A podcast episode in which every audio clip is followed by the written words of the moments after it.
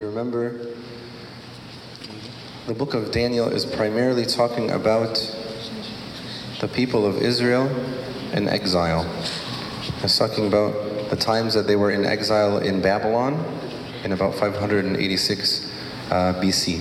And we covered, if you remember, we covered some chapters uh, previously. We covered chapter 2, which was about the dream of Nebuchadnezzar. And we covered chapter 3, which was about, what was it about? The youth in the fiery furnace. And we covered chapter 7,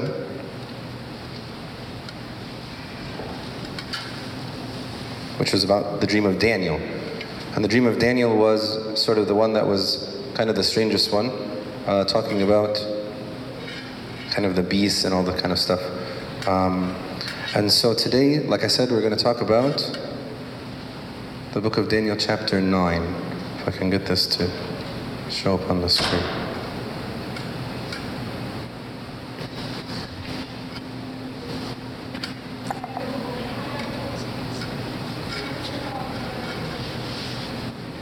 There we go. Okay. Daniel chapter 9 is sort of uh, a little bit different than the rest of uh, the book that we've been reading so far. So the book we've been reading so far is either talking about one of two things, either talking about a dream that somebody's having, or talking about uh, sort of some events of the people uh, in uh, like the three friends and Daniel. This uh, chapter is actually super famous uh, because it's talking about a very special um, confession or prayer that Daniel says. It's one of the most famous prayers of confession that we have in the entire in the entire Bible. And like I was saying before, the book of Daniel in general is talking about how to be faithful in a foreign land, how to be faithful in a place where, um, well, the faith is different than the faith that I'm grown up with, the culture is different than the people that are here. And so, what does it feel like to sort of uh, be in a place where uh, the tide of the culture and the tide of society is kind of going against um, what I am used to or what I know? And if you remember from some of the, the chapters that we talked about before, um, we talked about how Daniel and his three friends were sort of, they were within the culture, they were working within the government. They were wearing clothes like the Babylonians. They were talking Aramaic, like speaking Aramaic like the Babylonians. But there were certain times where they sort of had to sort of differentiate themselves, right? In chapter one, they had to differentiate themselves by how they eat. In chapter two, they had to differentiate themselves about worshiping the statue and so and so on and so forth. So there was times that they had to differentiate themselves. And Daniel ended up because he wouldn't worship uh, the the king. He ended up in the lion's den. And so there were many times that they had to say, you know what? No, here's a line that I have to not cross. I'll, I can be in the culture. I can I can take part in the culture, but there's a line here that I have to cross. So, if you remember, um, like we said many times, that this is about captivity of the people of Israel. So Daniel was taken captive uh, along with a whole bunch of people of the Israelites and they were recruited, like I said, to serve in Babylon because they were sort of high-ranking people, even uh, within uh, within Israel. So, why did Daniel end up in exile? Like we know, we know it happened. We talked about it that it, that it happened. But why did we? Why did he end up in exile? The book of Daniel doesn't tell you really why it happened or how it happened. It just assumes that you sort of know from the story of Israel, right? So if you remember the story of Israel in a rough format, the people of Israel originated, where did they like sort of start and become a people? In Egypt, right? They were in Egypt. And then God took them out of Egypt in the Exodus, and eventually after sort of 40 years traveling in the in the wilderness to the promised land. Okay? And they spent 400 years in the promised land basically well, let me take that back. When they took them out of when he took them out of Egypt, he took them in the wilderness, and then on Mount Sinai, what did he do with them? He made them a covenant promise, right? He's saying, These are my commands, this is what I expect from you, and here's what you can expect from me, right? I'm gonna make you a special people, you're going to be priestly nation to the rest of the world, and I want you to worship me and only me. This is my covenant promise with you, and I'm gonna make you a great nation. All right, this is the covenant promise that God made with the people of, of Israel. And you know, the most famous part of the covenant promise probably was the Ten Commandments. Okay, but there was a bunch of other laws besides that, but the Ten Commandments kind of were the most famous one. So on a scale of one to ten, one being you know miserable, ten being super awesome, how did the people of Israel do keeping the covenant promises? Yeah, really badly. Right? There's probably like less than less than one, maybe like if I could say zero. Right? They did a really bad job. The book of the book of the, all the books of like the of the Old Testament from sort of uh, the end of the Torah until, until the end of the Old Testament are basically talking about people of Israel trying to be good, then they're messing up, then God saves them, and then they're trying to be good again, and they're messing up, and God saves them. You know, and so on and so forth. So eventually, after 400 years of God sort of working with the people of Israel and them not listening, God says, okay, enough's enough. I'm going to exile them and into the land of, of, of Babylon. The Babylonians, I'm going to use King Nebuchadnezzar as my sort of arm of justice, and I'm going to have them go and serve the Babylonians. So the king of Babylon comes, and God allows them to take the city captive. And just put yourself in this sort of scenario. You're living happily in your home, your family, and your friends, in the land that you love, the promised land. All of a sudden, an invading army comes decimates everything, kills many people, a lot of the people that you love and care about, and you're left alive as a captive, and you're taken in chains on a long ride all the way to a foreign country, to a place you don't want to go, but you're here now. And there's a different culture, and there's a different language, and you get recruited to serve actually in the government. So it's like the worst of the worst. So that's where Daniel finds himself in this sort of horrible situation. And Daniel, by the way, is if you if you've been following along with us, is a really good guy. Okay? We haven't really seen Daniel in any of the, the stories and the events that we've we've been looking at fail ever so far in the stories. Actually, this is pretty rare in the Bible. This is rare in the Bible. Even the holy people within the Bible, you see them making mistakes. You see Abraham lying about his wife Sarah. You see David is famous for all the mistakes he makes. Solomon making lots of mistakes, right? So it's really rare that you see somebody who's like, okay, this person is like genuinely really, really good. It's almost like you know when you see that when you talk about like sort of the people like Abraham and Isaac and Jacob and and uh, David and Solomon. When you tell those stories to children, you sort of take out the bad things that they do and you just tell them, oh, here's how David was and he was a wonderful king and blah, blah, blah, blah. Right? But then as you become an adult, you say, you know what? He wasn't really so perfect. There were some things that he did wrong and here's what it is and how here's how I can learn from it. Daniel's not like that. Daniel is fit and made perfect for a children's story. There's nothing in the, in the book of Daniel talks about like something wrong that Daniel did. Okay?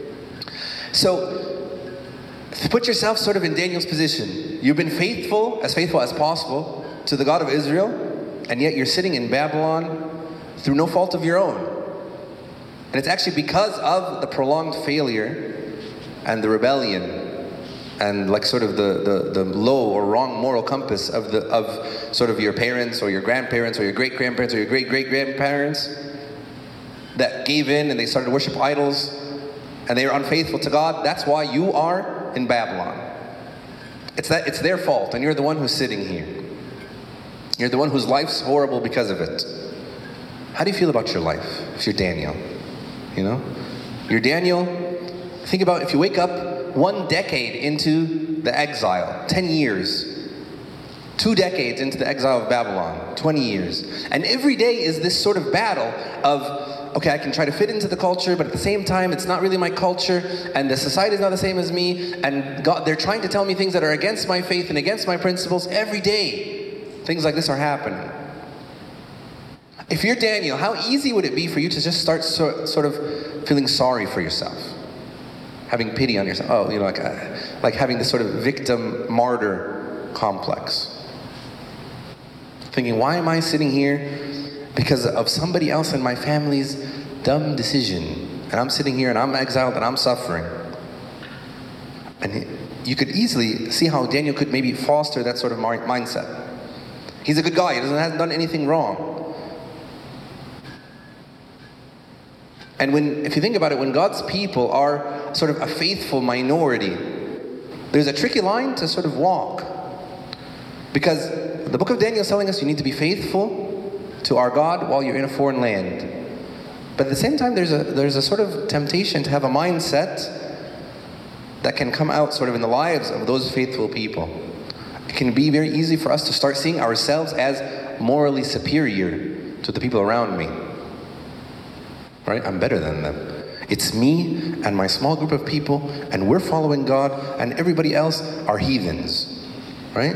They're all the bad people all around me, and thank God that He protected me and I'm one of the good people. You know?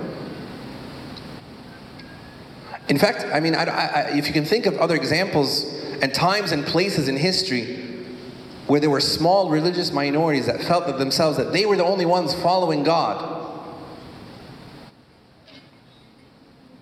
And they look at the dominant culture as evil. And they think that they are the only ones who have the voice of truth. What becomes in those sort of people? What becomes, or what comes to their tongues and their attitude with the people that have that sort of mindset? What kind of habits do they tend to pick up? How do they communicate to the world at large? Right? They communicate with a sort of bitterness, with a sort of uh, feeling that they're better than. Right? I mean, you could sympathize. You can sympathize with it. You wouldn't blame Daniel if he started becoming like that. Right? He was really one of the only people who was doing the right thing. If Daniel started becoming angry, accusing, blaming everybody else, if he started to maybe create distance between him and the country or even some of his people, that's a, a mindset that can very easily or could have easily formed within God's faithful people. And so we're going to see what does Daniel do? How does he react? How is he feeling? Okay, that's what chapter 9 really is all about.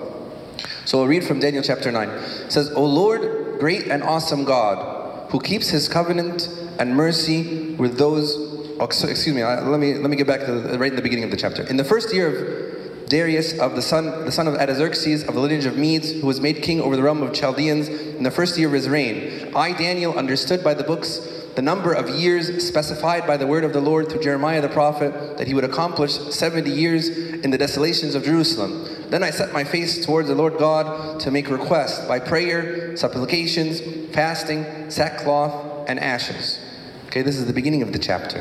What is Daniel saying? Daniel saying, I, re- I was reading the Bible. And I'm saying, I'm reading the Bible.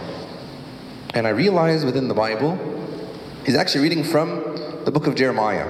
I'll, I'll, I'll go back for a second. Daniel, when he was taken captive, he was a young man. Okay, we don't know exactly how old he was, but he was a young man. Maybe in his late teens, maybe his early 20s. Okay?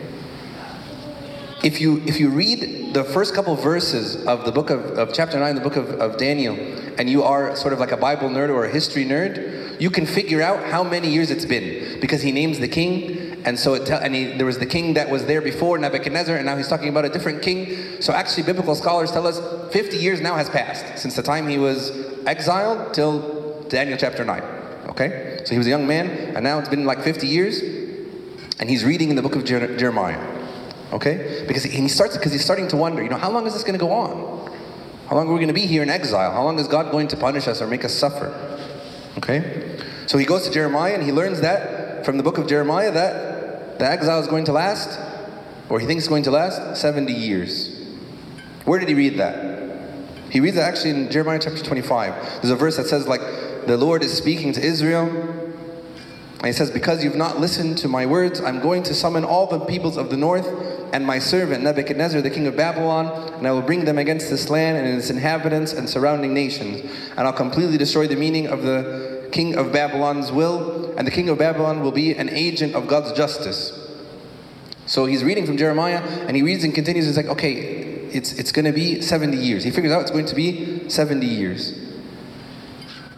So he's reading this, and it's been already how long? Maybe like about 50 years. So he's thinking to himself, okay, within 15 or 20 years, we, we might be going back. We're going back to Jerusalem.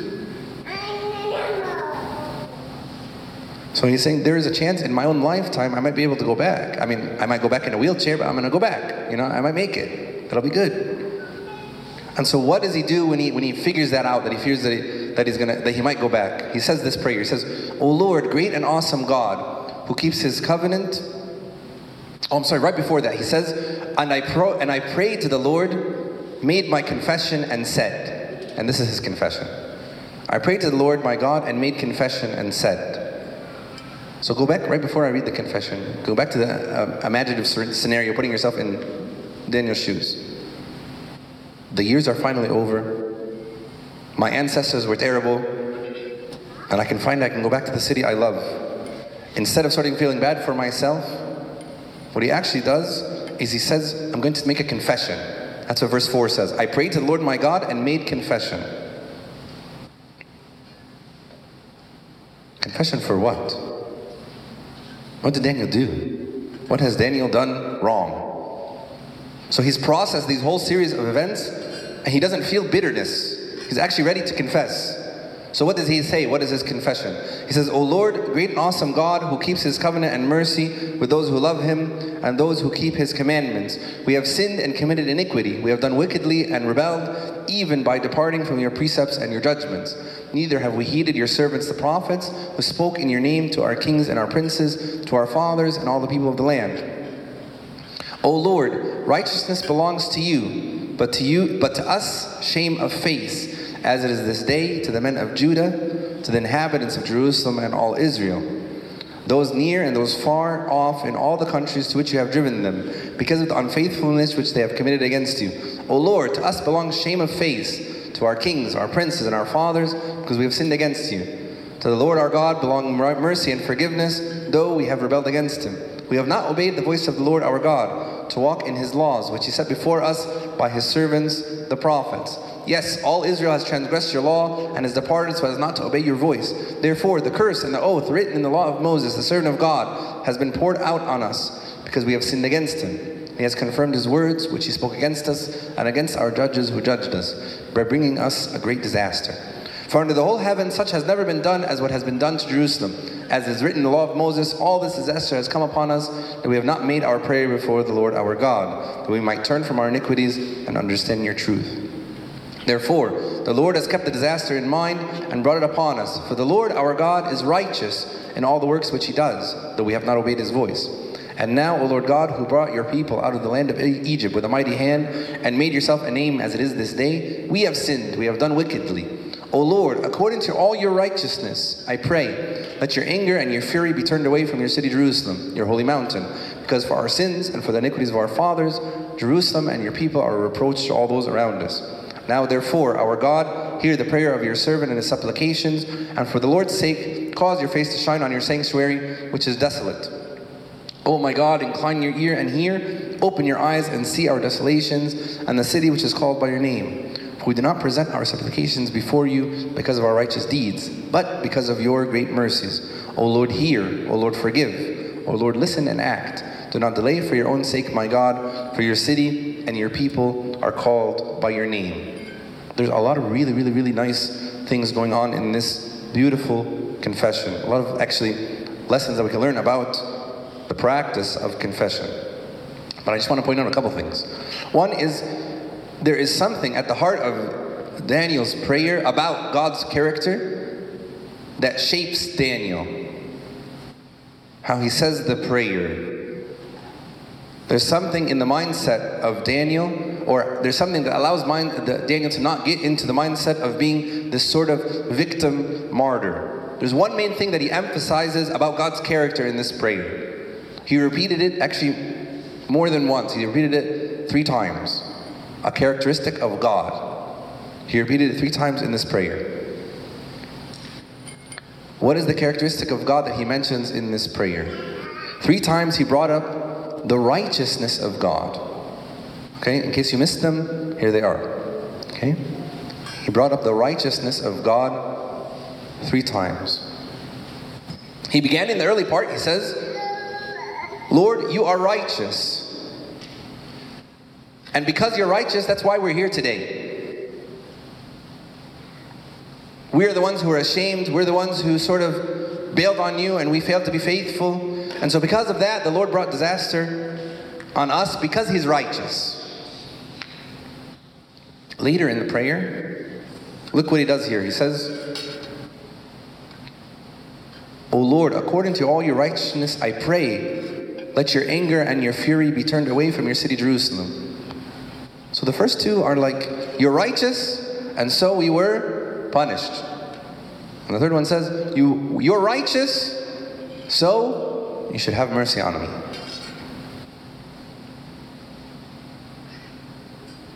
He's saying that this characteristic of God is the reason he punished and the reason he should forgive. Not because we ourselves are righteous, but because he's righteous. Lord, listen. Lord, forgive. Right? So if we just think about this, this is a, a profound aspect of sort of God's character that Daniel explores here. And this is actually the reason why Daniel's able to be humble. And Daniel's able to not be sort of like a victim in what's going on. Who has sinned according to Daniel's prayer? Who sinned according to Daniel's prayer? We. Says we. He cleans himself. What's that about? Why? It's because he's, he's, he's grasping something else, something more important. I want to go back and talk about maybe like the definition of righteous. Right? Righteous is sort of word that nobody uses in sort of like regular talk, right? You don't speak and say like, for example, uh, my neighbor let me borrow my his tools, so he's really righteous, right? You, you didn't say stuff like that. We don't really talk like righteous and righteousness as sort of a word that we only has in English a sort of religious connotations. But if I were to if I were to ask you what does righteous mean, I think most of you would probably come up to an idea of saying like it means that they're morally good, right? The person is sort of morally good on, on one level or another. But morally good, you know, you could use a different word. You don't have to use righteous, right? You could use nice or pleasant or good, you know. What's the difference between righteous? So the word righteous at its core is describing someone's character, but not just in and of themselves. It describes someone's character that you see demonstrated in sort of a relationship, how they treat other people. It's a relationship word. Okay? So you can't be righteous by yourself. You're righteous towards others, okay? So the only way you know someone is righteous if they're righteous towards you, right? I'll give you an example of how can I understand this, okay? Because righteousness is, the meaning of righteousness means to being in sort of a right relationship with somebody, to sort of do right by them. You know, if you ever heard that phrase before. Let's say you have a person, a guy, okay? And he's formed a relationship with lots of different people. And in some of the one of the relationships, for example, he's a husband, and another relationship, he's a father. And so he displays his righteousness. How does he display his righteousness as a husband or as a, as a father? Well, he can display his righteousness by being faithful to his family, being committed to them, being present, loving, right? Being a good parent. These are the kind of behaviors that would be this is a right relationship. He's righteous towards his, his wife and his children. So let's say that that person is also an entrepreneur. He's, he has a business, okay? He's running a business. If I say to myself, how is he righteous toward his employees?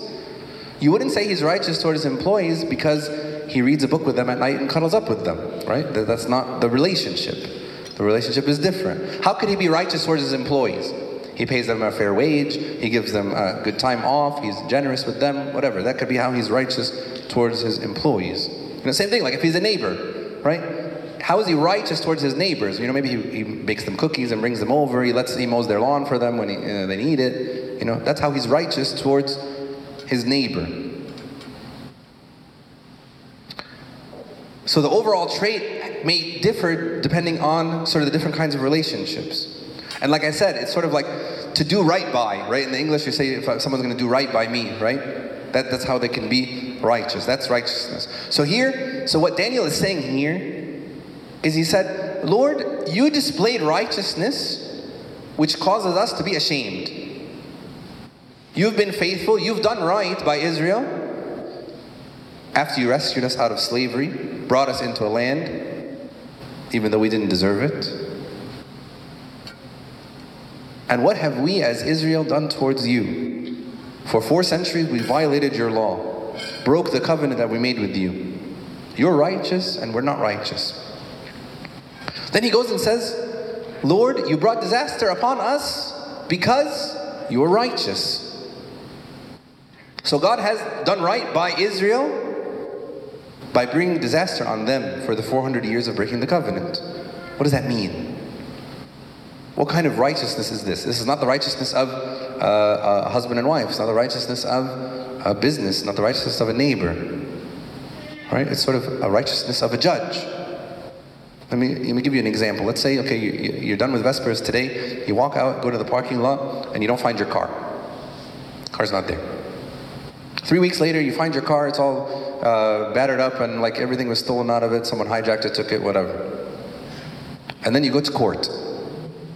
And the judge comes and he has the guy in front of him, like, and it's a clear case that he for sure did it and all this kind of stuff. And the judge says to him, You know what? You're probably having a bad day. Maybe you really needed the car. It seemed pretty appealing to you. Why don't you pay 200 bucks and we'll just call it even?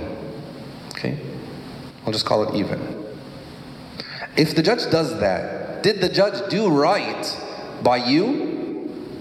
No. Did the judge do right by the community? No. He didn't do right. So, so, so righteousness for the judge is different because it depends on the relationship, right? You can't let somebody go without hardly any consequences. So for a judge to show righteousness means bringing serious consequences on evil and on destructive behavior. That's what's right. The judge is doing right by you, the victim. The judge is doing right by the community. He's doing right by the law. So that's why Daniel can say Jerusalem was destroyed because God is righteous. And it actually wouldn't be good on God's part if he just let Jerusalem to continue and what they're doing without any accountability, without any justice. So now we're getting sort of into the psychology of why Daniel isn't going to have sort of a pity party, have a vic- be this victim martyr. Even though he might it might have been like sort of personally painful for him. Even though it might have ripped apart his, his own life, he recognizes that the people of Israel had it coming. It's actually God's right that God brought justice on their evil, on their destructive behavior. But that's not the end of God's righteousness. That's not the end of God's righteousness. It's his last use of the word righteousness here. He says, Lord, listen, or pr- I'm praying just like you were righteous up above on the first example, just like you were righteous with the second example, to bring disaster. I'm also asking you now, because you are righteous, to forgive us. Not because we're righteous. I'm asking you because you are the kind of God who does right by people. You brought consequences on our evil. And now, because you do right by people, forgive us. So, he, what Daniel's saying is God's righteousness compels him to do justice, and God's righteousness apparently compels him also to forgive and to restore. So, if you have this conception of God in Christianity as sort of the basic storyline as God made the world and He made people and He gave them commandments, and you better do this or else I'm going to roast you. If that's your basic view of God in the Bible, I would urge you to actually read the Bible. And you'll discover actually that God is very, very different. You discover that God is a God who, He has this incredible world that He's created for people, full of potential, and He gives the, the stewardship of the world to human beings, and He tells them up front, you know, this is how it's going to go really well for you, and this is how it's going to go not so well. And Israel, for four centuries, are running their ship right into the ground and if you think about a greater scale, how long has humanity been doing that? Longer than that, since the beginning. So, what is God supposed to do with this? So, what the Bible tells us is that God brings consequences on human evil, but He always does so matched and in tandem with a promise, right? He made a promise to the people, His covenant. This is what He said in Genesis 12 I will make, He said this to Abraham. He picked Abraham out of every people. He said, I will make you a great nation. I will bless you and make your name great, and you shall be a blessing, and in you all the families of the earth shall be blessed.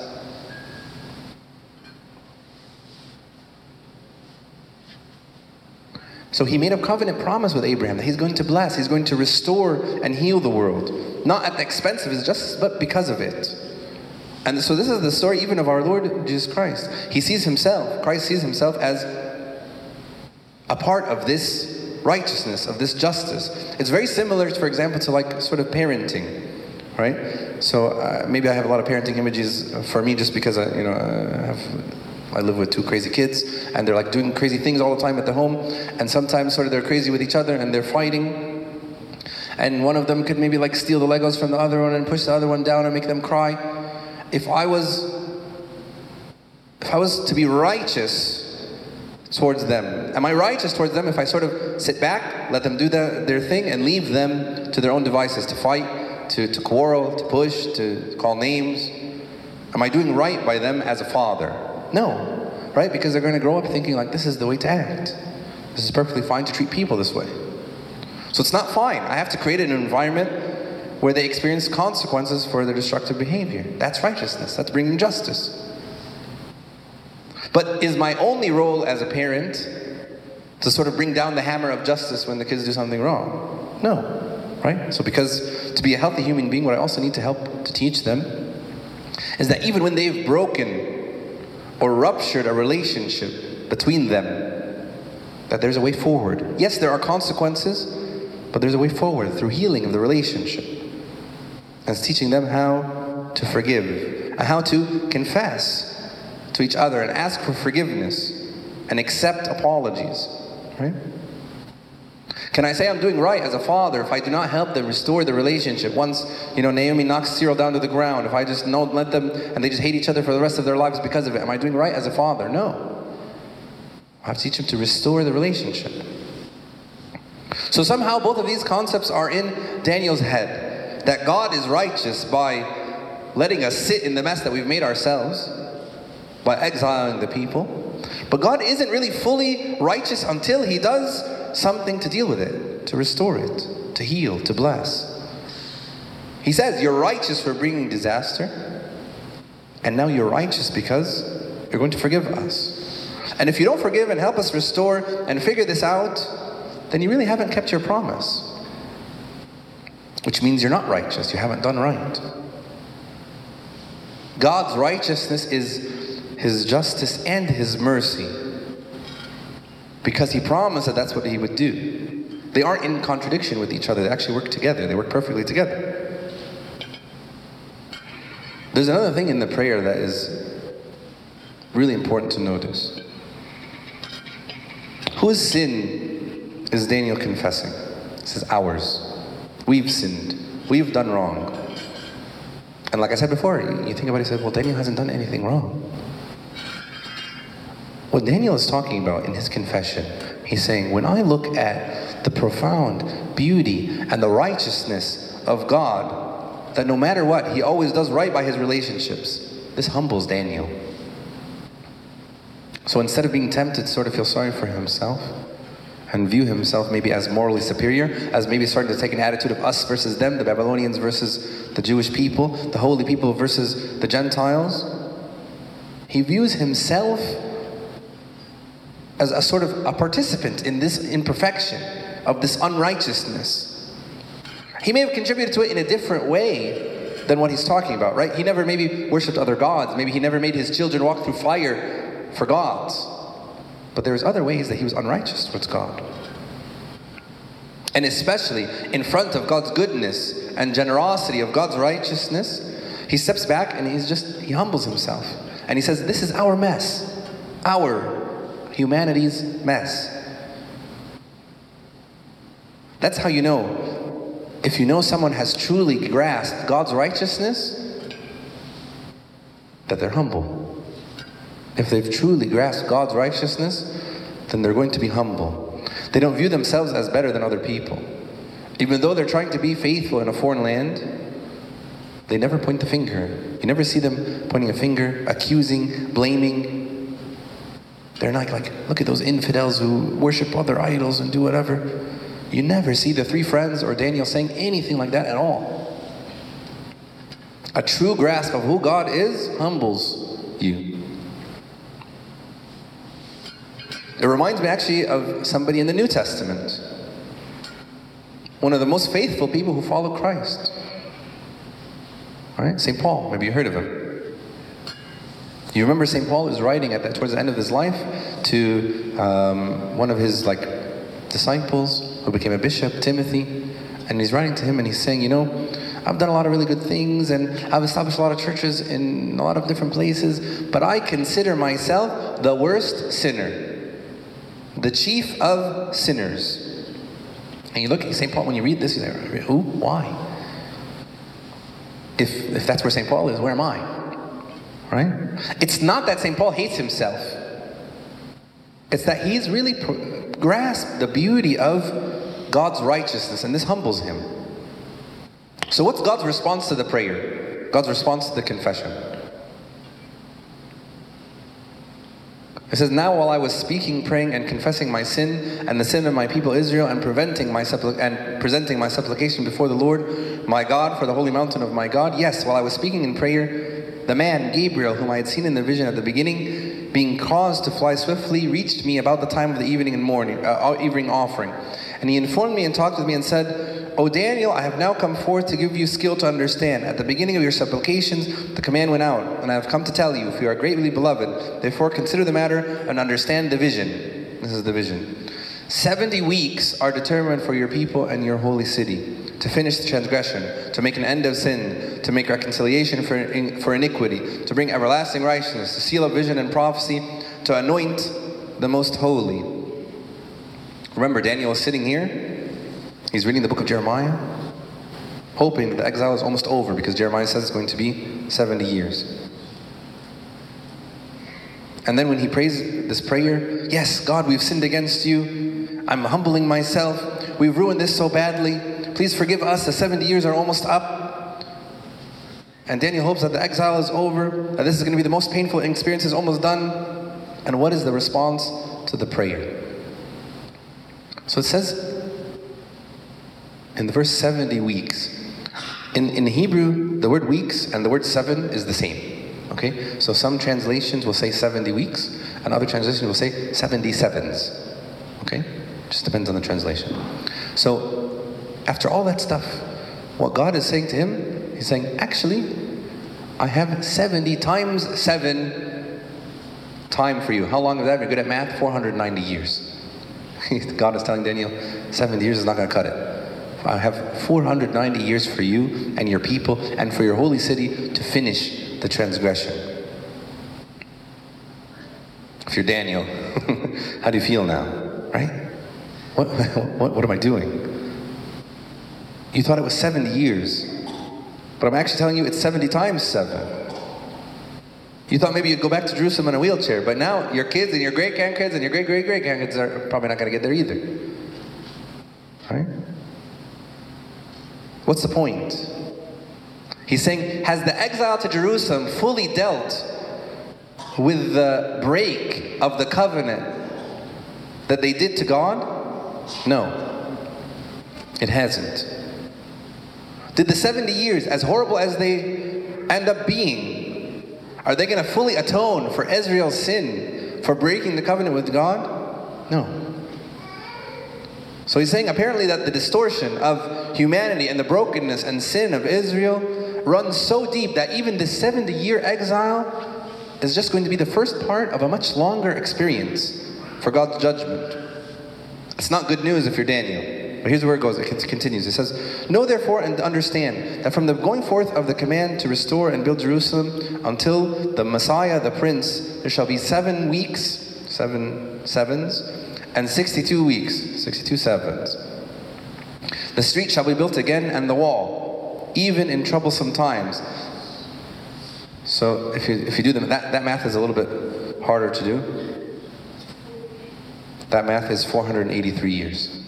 That math is 483 years. And he says, and after 62 weeks, after 62 weeks, the Messiah shall be cut off, but not for himself. And the people of the prince who is to come shall destroy the city and the sanctuary. They, the end of it shall be with a flood, and shall until the end of the war desolations are determined. But in the middle of the week, he shall bring an end to sacrifice and offering, and on the wing of abomination shall be he who makes desolate, even until the consummation which is determined is poured out on the desolate. I know that part is very confusing. But let's try to break it down. Has the 70 years fully dealt with the sin of Israel? God is saying no. Right? He's saying 70 weeks, 70 times 7, 490 years I need to finish this transgression. The 70 years of that you're going to be exiled is not going to be enough. There's going to be a longer period. And at the end, near the end of the 490 years, an anointed one, right? He uses the word Messiah, will come. And he will be cut off. And And he's going to be connected with this really bad ruler, and you'll recognize it sort of. You were here a couple weeks ago, or yes, last week when we talked about like the beast. You're going to be connected to the beast. And there's going to be some sort of face off, and the anointed one is going to die. And then Jerusalem is going to be destroyed. And this is how God is going to put an end to sin and finish transgression and atone for Israel's evil, for all the bad things that they did. This prophecy refers actually to Christ himself. When he came as the anointed one. And what they're referring to here is his own death by crucifixion and the destruction of the city of Jerusalem. Daniel chapter 9 is, is talking about the brokenness of the sin of Israel runs so deeply that just the exile, even if it's 70 years and the exile is really bad and the 70 years are terrible, it doesn't deal with the heart of the problem.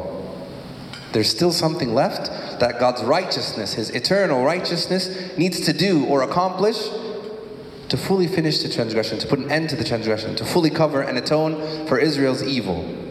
There's some act yet to be done from Daniel's point of view, from God's point of view, to fulfill God's righteous justice.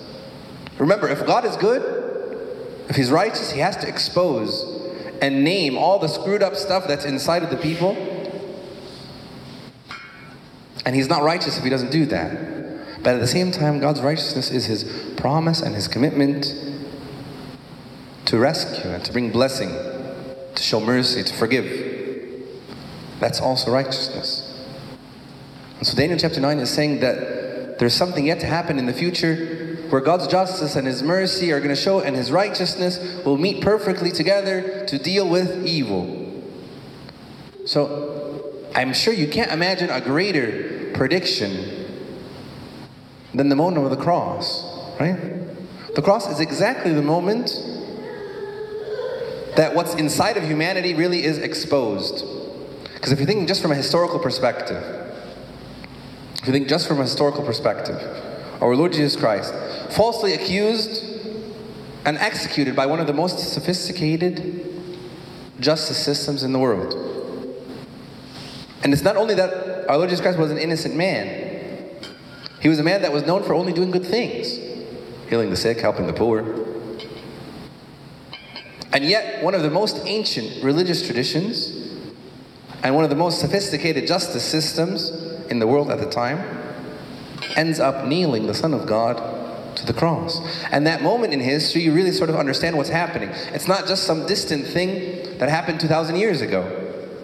It's an event that exposes all of us, that reveals God's righteousness, and like Daniel, should humble all of us.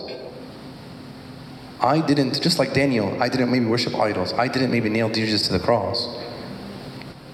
But if I really understand God's righteousness, like Daniel, I can come to the cross and I can recognize I'm responsible too. I'm a contributor. Just like the Romans were, just like the high priest was. We're all contributors to this world. We are part of the human condition. We're part of it. We're not better, we're not worse. We're broken human beings. And the only hope we have, the only hope we have is God's righteousness. that He's going to show us what's wrong with us, and He'll deal with our evil in a way that doesn't completely destroy us, but actually saves us. Right? This is the good news of what happens on the cross. That God names our evil, deals with our evil, and deals with it in such a way that doesn't completely destroy us. That He's still there to bless. It's not because we are righteous, it's not because we're somehow better. It's because God is righteous, which means He's just which means he's committed to restoring and to healing the world. So we've all had ways that we've failed, ways that we've been inconsistent, and that we've maybe compromised ourselves as disciples of Christ. There are ways that we've contributed to the world in a way that the right response for us is to confess, to repent and to confess in front of God and to remember that He offered His love and righteousness in and through the death of our Lord Jesus Christ. That's what the Daniel chapter 9 is about. I would encourage you to, to, to read again the confession of Daniel chapter 9 and make it your own. And to look at the to look at the prophecy at the end of Daniel chapter 9 to understand how the Messiah fits perfectly in uh, to the prophecy. And glory be to our God forever and ever. Amen.